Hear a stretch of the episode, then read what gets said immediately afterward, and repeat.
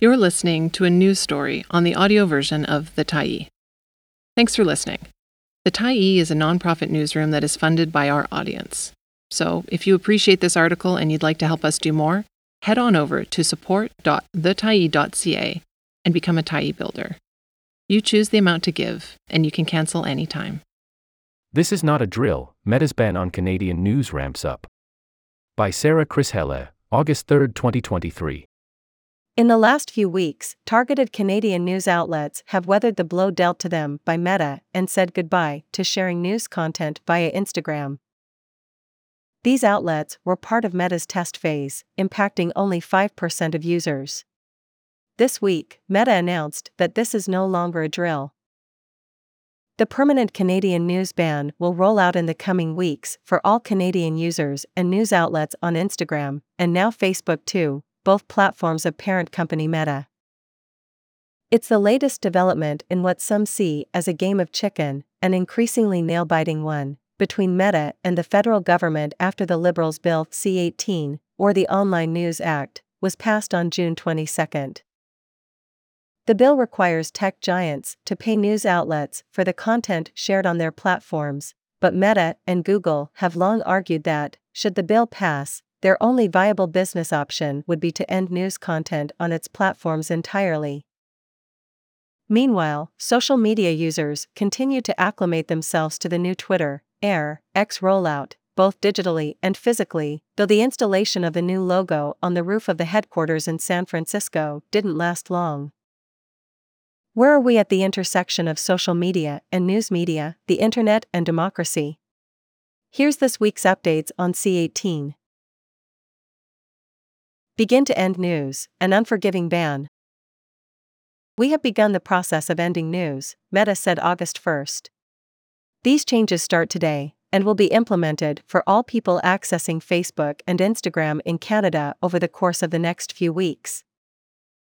This means individual users will no longer be able to post, repost, or view news content in Canada.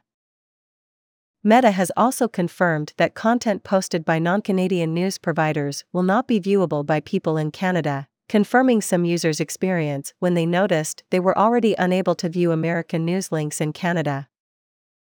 The ban on news will also extend to audiovisual content.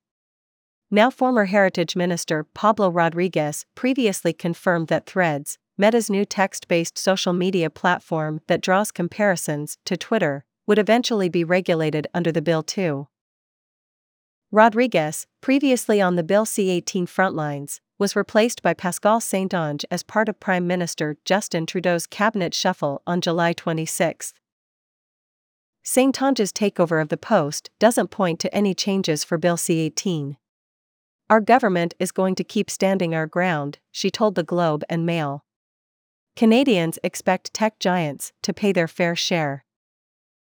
Details of the bill are still to be hashed out as Canadian Heritage sets out next steps, including how to regulate the extent to which the tech platforms pay news outlets.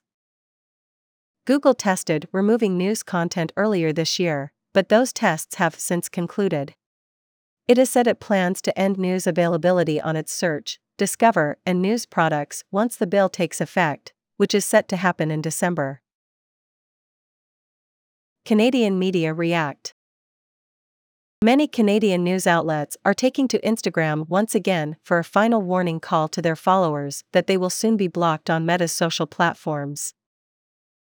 There are loopholes. The breach noted in a post on Instagram. The breach is back, coming to you from anywhere in the world but Canada, courtesy of a VPN. But with Canadian users soon to be blocked from viewing news, it's unclear how this will play out. The Tyee previously reported on the various ways in which this news ban, and Google's looming one, will impact digital news outlets.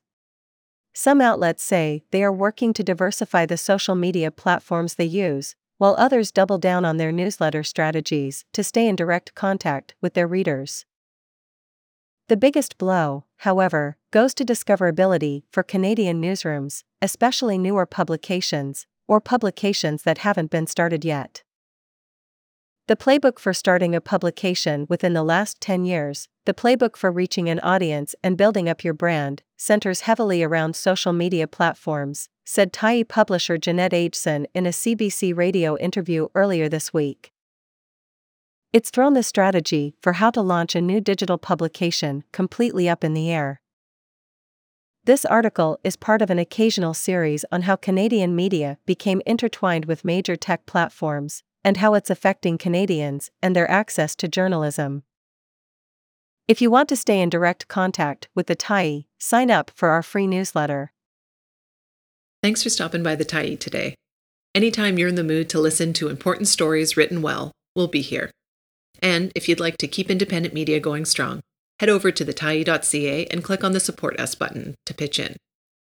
Finally, big, big thank you to all of our Tyee builders who made this story possible.